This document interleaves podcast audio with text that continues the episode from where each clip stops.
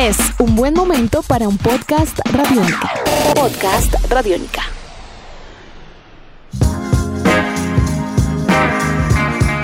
Bueno, lo prometido es deuda. Aquí comienza la segunda parte de este podcast que tenemos el día de hoy, que trae una charla importante, significativa, con Daniel Restrepo y con Sebastián Morales.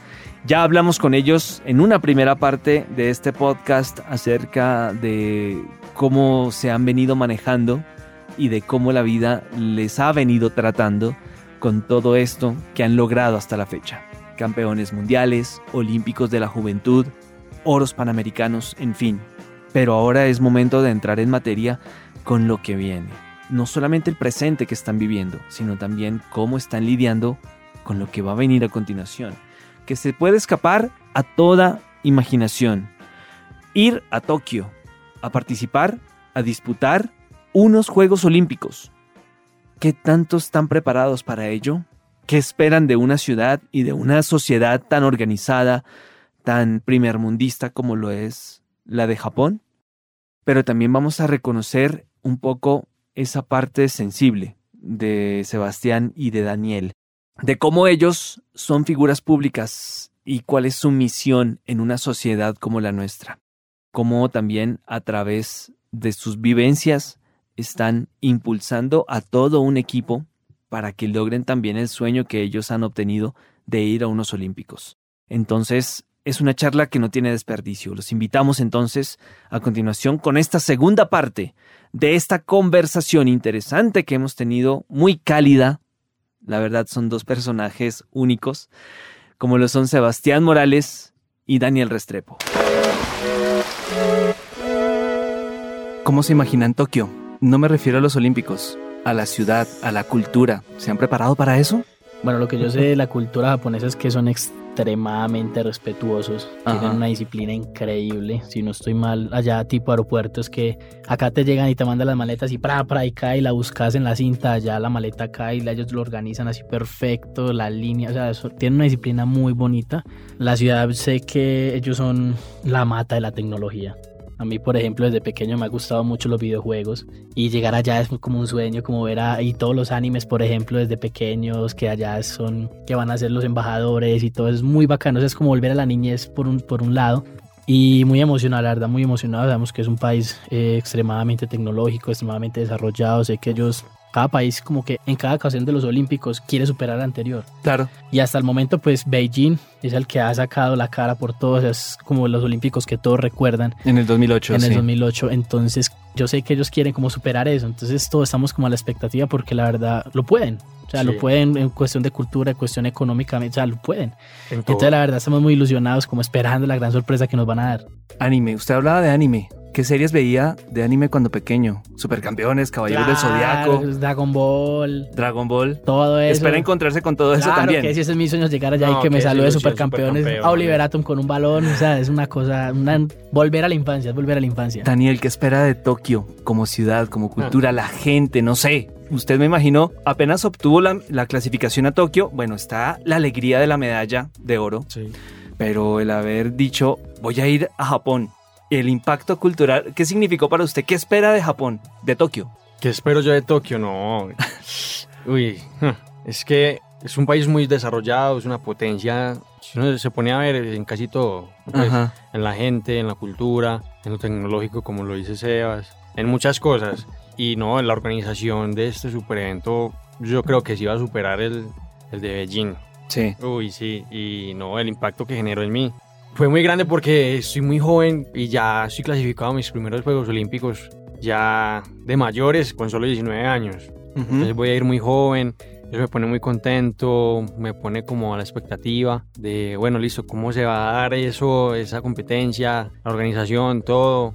Porque no sé, pues yo no he tenido como la experiencia de ir a unos Juegos Olímpicos de mayores, pero yo me imagino que todo el mundo está como en función de uno, no sé. Me imagino que Sebas fue a Río, no sé, y yo pues sí me pregunto eso y pero me imagino que todo el mundo está en función de uno. Toda la organización, pendiente. Que no les falte nada. Sí. Los traslados, todo. Sí, todo. Así es. Y digo que esos Juegos Olímpicos van a ser como los más tecnológicos, digo yo.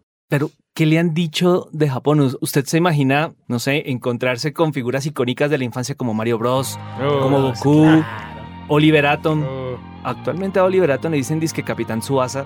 Ah, Luego cambiaron, pero bueno, es Oliver, Oliver Oliver, Atom para Oliver. nosotros, ¿no? Sí, Japón seguramente va a ser muy gratificante para ustedes en la parte personal conocer una Sí. nueva cultura. es algo que nunca se va a olvidar. Estar en un país que de pronto era impensado en un principio, pero gracias al deporte ustedes han dado la vuelta al mundo, a Sí. buena parte del mundo. sí, eso ¿Qué sí. sitio les ha impactado más a cada uno? Bueno, yo creo que cada sitio pues se queda como un recuerdo. Yo sí he tenido la oportunidad de conocer más o menos 17, 18 países y es algo increíble, o sea, conocer la cultura de todos estos lugares, saber que, por ejemplo, acá se puede hacer algo y salir si allá no se puede, tenés que entrar, conocer el clima, por ejemplo, fue algo muy triste cuando estuve en China, en Shanghai, La contaminación. la contaminación que vos estás acostumbrado aquí, de pronto en Bogotá pues sale una, una que otra vez el sol, porque aquí hace frío, a veces en un lado. Pero allá siempre, siempre es oscuro. O sea, Ajá. increíblemente estamos en el centro y veo una pantalla grande mostrando el amanecer, porque no se ve. O sea, siempre es eh, nublado, pero no es por eso, es por la contaminación y, y te sientes triste. Porque normalmente el sol es como vida, felicidad, luz, te da como esa energía, ¿no? Allá siempre es como que está de día y es igual, y está de noche y es igual, solo que negro, Sí. pero es lo mismo. Es muy triste eso. Ajá. Eso me dejó impactado pues como negativamente y países como Singapur, Singapur se ve, tiene un desarrollo increíble, tiene unas, una infraestructura increíble, tiene unos edificios brutales, tienen este edificio que es como un barco arriba, que arriba es un hotel, es una piscina, o sea, es una cosa increíble. Entonces, gracias al deporte, eso sí se lo agradezco mucho al deporte. Hemos como recorrido el mundo de alguna u otra manera, ha sido muy bacano, todos los recuerdos pues quedan en fotos o algo así. Y yo pienso que es lo que nos falta. También que estoy emocionado por conocer Japón y lo que nos falta por conocer, seguir trabajando muy duro. Y yo pienso que como dejar lo bueno de cada uno de los lugares. Daniel, también algún lugar que le haya impactado muchísimo. Impactado negativa o positivamente. De cualquiera. Cualquier. Bueno, no sé, eso no es como por criticar ni nada. Pero cuando estuve en Rusia, no sé, la gente es muy, Muy, muy fría, fría. muy pesada y no me gustó. O sea, el país con infraestructura sí. Es muy bonito. ¿En qué ciudad de Rusia estuvieron? Yo estuve en Kazán y ¿dónde más? En Pensa y una vez estuve por ahí en San Petersburgo. San Petersburgo me gustó mucho, pero la gente es muy, muy pesada, mala clase. Ajá. Y bueno, y ya así a nivel positivo, me gustó mucho Río. Yo me concentré un- una vez en Río. Sí. Me gustó la Todo lo opuesto a Rusia. Sí, Sí. sí, sí, sí. Sí, Oiga, ja, la piscina súper chévere, la gente, no, muchas cosas, mujeres hermosas también. Y no, eso era uno como un ventilador, eso. Mirando para el lado y lado. Sí. Entonces me gustó mucho y aprendí también. Entrené muchísimo. La piscina súper, súper chévere porque eh, me concentré en, en, en los Juegos Olímpicos Ajá. y es una piscina muy chévere, muy bonita. Y no, es, es una ciudad. A mí me parece que es una ciudad de locos. Para mí, Río. Me, me gusta, Río. sí. Ajá. Yo viviría en Río. Usted viviría en Yo Río viviría sin en Río, dudar. sin dudarlo. Sin pensarlo dos veces. Viviría Ujú. allá. Con caipiriña y samba. Sí. Oh. Bueno, y hablando ya de la parte deportiva, ¿con qué se esperan encontrar en, en Tokio? ¿Van a un proceso de aprendizaje? ¿Van a ganar títulos o van a, a ver hasta dónde pueden llegar sus propios límites? ¿Cuál es el, el listón que se van a poner en Japón? Bueno, yo creo que un deportista que vaya a los Juegos Olímpicos a ver qué puede sacar o a ver, aprender y todo eso, yo creo que no está del todo bien. Si vos vas a una competencia, vos tenés que ir con toda. Ujú.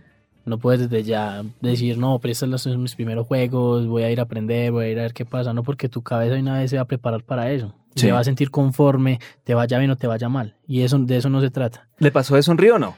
Me pasó eso en Río, ¿Sí? precisamente sí, porque me planeé desde que clasifiqué a llegar a la final. Ajá. Con mi entrenador pues hablábamos que vamos a lograr, vamos a lograr una final olímpica, ah, listo, vamos a lograr una final olímpica y trabajamos para eso y logramos la final olímpica, pero hasta ahí. O sea, la final de todos los que competimos entran 12 y finalmente pues entramos a la final y quedé 12. Entonces quedé como que, pero ¿por qué si, si hemos hecho un buen trabajo a la preliminar, por ejemplo, entré quinto, a la, a la final entré séptimo? Sí. Entonces, ¿por qué la final me fui tan atrás? Claro, es por eso. Porque vos desde aquí decís, este va a ser mi meta. Y cuando tu cabeza, cuando tu, la psicología te dice, listo, lograste tu meta, te desconectas. Seguís haciendo lo tuyo y todo, pero vos sentís inconscientemente que ya lo lograste. Claro. Entonces ya lo que venga aquí allá es ganancia, por así decirlo. Es como una manera muy triste de sentirse satisfecho. Entonces, desde ya es como trabajar toda la parte psicológica que vaya mucho de la mano con la parte física y ponerse el listón bien alto, bien alto, que el cuerpo siga, siga, que no importa el cansancio, los días de entrenamiento, los días de competencia, sino que siga hasta que logre ese objetivo que es pelear una medalla, que es quedar en diploma olímpico, que es mostrar siempre a Colombia como lo que es y es una gran potencia en todo lo que nos, nos dediquemos. Misma pregunta para Daniel. Imaginamos que la experiencia de Sebastián le sirve para usted en estos primeros Juegos Olímpicos, ¿no? Sí. ¿Qué espera de usted en estos Juegos de Tokio? De mí, pues son mis primeros Juegos Olímpicos. Pues obviamente estoy muy contento. Espero aprender. Yo espero aprender. Obviamente tengo mis metas claras, tengo mis objetivos. Pero yo digo que estoy muy joven. Estoy joven. Me quedan varios ciclos olímpicos y ya con solo 19 años yo diría que soy una de las personas más jóvenes en, en, ir a unos Juegos Olímpicos. Obviamente me pongo mis metas, espero estar en las posiciones de arriba, dando buenos puntajes, buenos clavados, haciendo un show de locos, metiendo clavados y, aprendiendo. Todo es ganancia. Todo es ganancia, desde lo que se presente, lo que se le salga a uno de las manos, todo es ganancia. ¿Qué espero de mí? No, es hacer una buena representación en Tokio yo no me comprometo a nada, yo me comprometo a hacer una buena representación, a dar lo mejor de mí y de siempre llevar con orgullo el nombre de Colombia y mi bandera. Pasando un poco ya al tema de la preparación. Ahora vienen competencias en las cuales seguramente ustedes no van a tener la presión encima de clasificar porque ya tienen el cupo a Tokio. ¿Cómo encaran cada competencia de acá en adelante? Analizar un poco a sus rivales, tratar de congeniar un poco más con los jueces que seguramente también se van a tener la posibilidad de encontrar en Tokio. Esta Olimpiada de aquí a Tokio, ¿cómo la van a tomar? Teniendo ya el cupo, teniendo ya lo que muchos deportistas sueñan, ustedes ya lo tienen listo. Sí, la verdad es que eso es algo muy bacano, algo que pues lo queríamos desde, desde que fuimos al mundial, pues desde el año pasado que entrenamos para esto y fue, es un fresquito, es un fresquito en la nuca que, que te levantas y es como que sí, vamos a ir a Tokio, pero nos falta el preolímpico, compañeros de clavados que todavía están peleando ese cupo. Es muy diferente, es muy diferente la sensación. En este momento pues ya nos podemos enfocar en lo que son Juegos Nacionales más o menos en dos meses, mes y medio. Que ya es como una gran responsabilidad que tenemos con nuestro departamento, con los colores de Antioquia. Y posterior a eso, pues ya tenemos para enfocarnos, porque todavía, aunque estemos clasificados, Daniel y yo en la parte individual, también queremos clasificar una prueba de clavados que se llama 3 metros sincronizado, que él y yo la hacemos.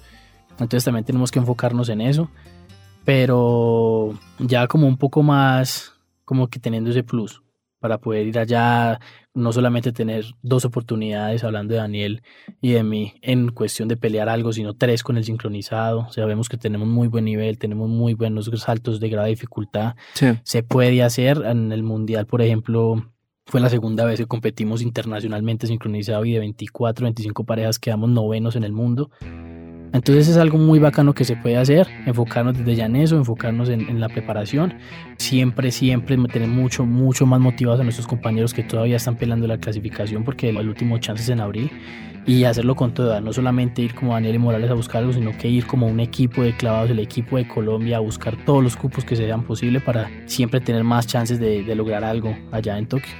¿Cómo toma Daniel esta Olimpiada de aquí a Tokio, de aquí al 24 de julio? Tiempo de preparación es muy, va a ser complejo, va a ser difícil, de muy buena preparación. De ¿Por qué va a ser difícil? Porque obviamente nos tenemos que quebrar y, o entrenar el doble, porque ya vamos por una Olimpiada. Entonces no es el hecho de que ya ah, clasificamos, entonces ya nos relajamos. Obviamente uno sí se quita un peso de esa presión de conseguir la clasificación, pero ya una vez uno tiene la clasificación, uno ya sabe con más claridad para qué va a entrenar, cómo lo va a hacer, cómo se va a preparar y también de apoyar a los otros compañeros que quieren ir a esta Olimpiada. Un compañero me decía que, uy, parce, que Cuca conseguir la clasificación un año antes, cosa que creo que nunca se había logrado. Y ya Sebas y yo lo logramos y créanme que es una tranquilidad muy chévere porque ya te quitas un peso encima. Entonces, nosotros vamos a entrenar muy fuerte, le vamos a ayudar a nuestros compañeros, los vamos a apoyar, porque también queremos que ellos vayan y hacen parte del equipo. No solamente Sebas y yo, también hay otros cupos en las mujeres y en nuestros compañeros que hacen la plataforma, que es una prueba también muy dura. Bueno, ya para finalizar, ya para cerrar esta conversación, ¿qué consejo le daría el uno al otro? ¿Ah? Piénsenla tranquilos, relájense, piénsenla, tómenla como quieran. Van a ir a Tokio 2020, van a ir a unos olímpicos que prometen ser los mejores de la historia como ustedes bien lo han dicho. Pero entonces, ¿qué consejo Sebas le da a Daniel y qué consejo Daniel le daría a Sebas? Bueno, yo en lo que conozco a Dani, yo sé que él es un poco estallado.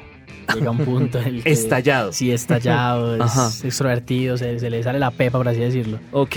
Entonces, un poco de tranquilidad, llegar allá a unos olímpicos, pisar ese suelo olímpico es una emoción muy bacana, muy chévere, pero igual hay que mantener la compostura hasta que se termine, guardar esa energía como para usarla enclavados, porque ahorita que estuvimos en Corea, pues fue la primera vez que él compitió en 3 metros, lo hizo extremadamente bien pero sí pudo como mantener un poquito más la tranquilidad, utilizar toda esa emoción de las finales, porque logró una semifinal, logró final mundial en su primer mundial, compitiendo la prueba de 3 metros de mayor, entonces un poquito más de esa energía enclavados, ser un poquito más responsable en la cuestión de la alimentación e hidratación, creo que ya lo tiene muy claro, pero ser un poquito más, más constante en eso y, y simplemente ser muy aterrizado, ser muy aterrizado, se logra o no se logran las cosas porque yo pienso que eso también es algo muy grande, muy, muy fuerte que tienen los deportistas y es que la humildad, estés donde estés, te abre muchas puertas y primero que todo te hace una gran persona. Entonces, lograr algo allá sería muy chévere, no lograrlo, pues también tenemos algo grande que fue ir a los Juegos Olímpicos, obviamente, pero es como es eso, siempre tener claro quién fuiste, quién sos y quién vas a ser.